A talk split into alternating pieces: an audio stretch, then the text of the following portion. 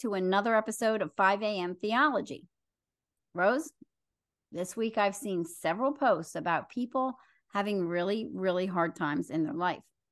And that's pretty normal. But this week there was a different tone.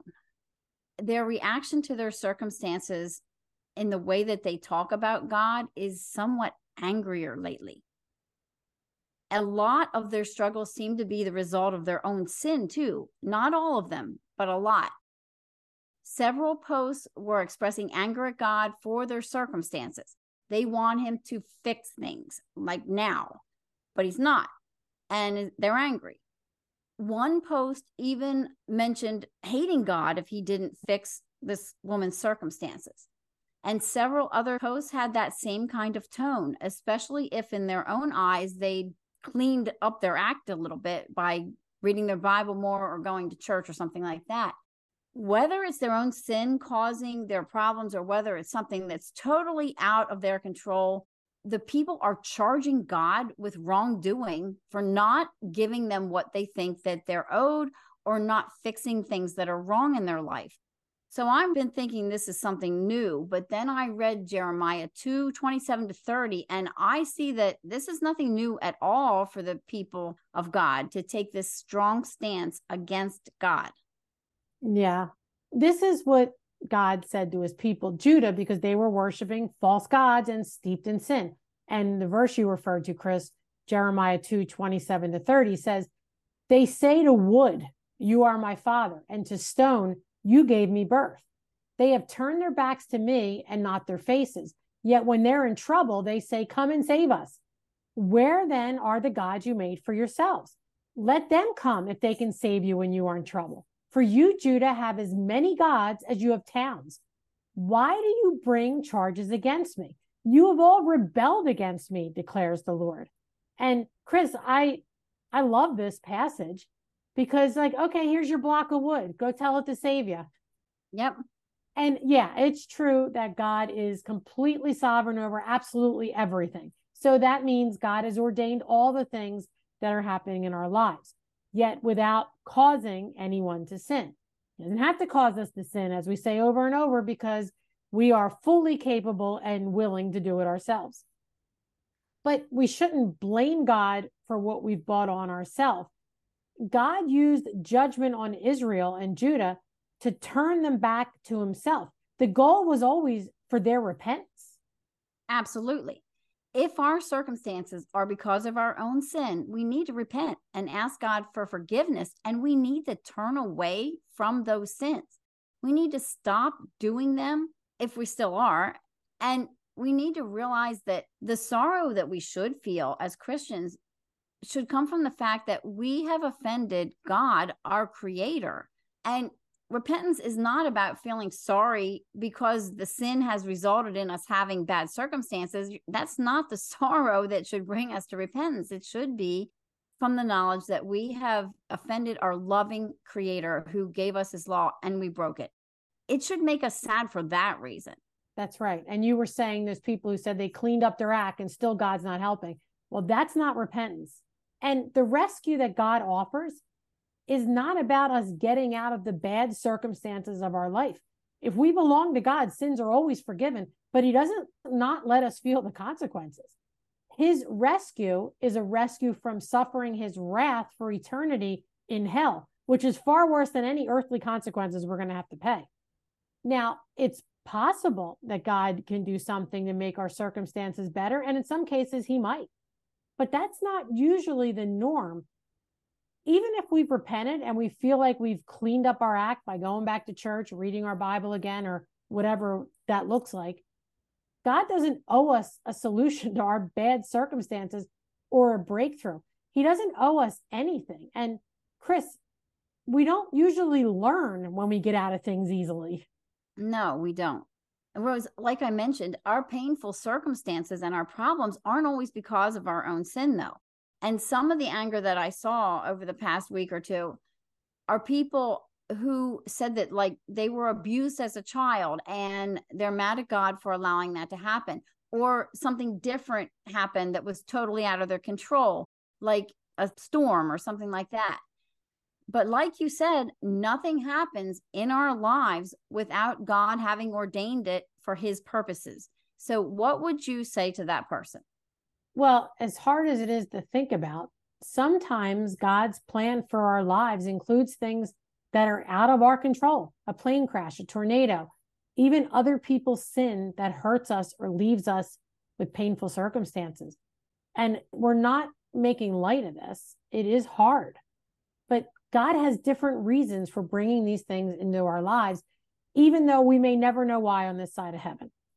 He's using those things. And we have to understand and accept that it's all part of his plan for our good and his glory. It might not feel like it's for our good, but he's always working for our spiritual good.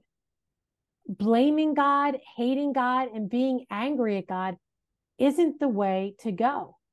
And I don't mean to sound caustic, but as R.C. Sproul said, there was only one person in all of history who got what they didn't deserve, and that person volunteered. And of course, that's Jesus. Yeah. And that quote is hard to hear sometimes, but it's absolutely applicable. I just finished reading Joni Eareckson Tada's book, The God I Love, which tells the story of her life. Joni dove into shallow water and broke her neck when she was 17. She's been a quadriplegic for almost 60 years. And she says in her book, God allows the things he hates to accomplish the things he loves. Love that quote. Another thing, hard to hear, but so true. Jesus going to the cross would be the ultimate example of that, Chris. If you were abused, yes, God did allow it. And I know that's hard to hear sometimes. And it's a hard pill to swallow because you're thinking, well, for what purpose could they possibly be? Well, the answer is we don't know. We don't know specifically. Look at the book of Job. You know, we have the benefit of seeing what's going on behind the scenes, but Job had no idea why any of those bad things happened in his life, and he was never given an explanation. He died never knowing the reason, but he kept trusting God. And in the end, God did mightily bless him. But before that happened, Job questioned God why. And God pointed out to him that he's God, he's infinite, and we're finite. And Job's response to the dressing down that God gives him for three chapters is he repented in dust and ashes. And he says, I shall say no more. I mean, he knows, okay, yeah. I need to shut my mouth. Yeah, exactly. I mean, we can ask God why, but we are not guaranteed an answer and we are not owed one either. And that is really tough to hear. And if that's where you're at, please don't stay stuck there. Joni Eareckson Tada struggled with what happened to her at 17. She finally surrendered her will to God. And this is what she says. She says, I found the courage to ask myself if I really wanted to do the hard work of believing God and trusting in his promises, not just reading the Bible promises or saying them out loud or even memorizing them, but doing the hard work of what those promises asked of me. For instance, Psalm 62 8 says, Trust in the Lord at all times. That's really hard work to do but that's what she did to get where she was. Yeah. And the last couple passages we talked about, the last couple weeks, we kind of talked about that. We saw two weeks ago that the Israelites didn't do that. And we don't do that at times. And it is hard work. And then last week we looked at that that's the only way to get through anything. And Joni Eareckson Tada is a phenomenal Christian. And you know what? That didn't matter. God didn't change her circumstances, He didn't fix it. When she wakes up every morning, she still has a daily mental struggle 60 years later. And like you said, Chris, she talks about that in her book. But she chooses to trust God and prays for God's grace to help her every day. She knows someone's going to have to walk her through her bedroom door, help her do the things she would love to be able to do for herself, intensely personal things. Yeah. So she prays for help to put a smile on her face for that person who's helping her that day.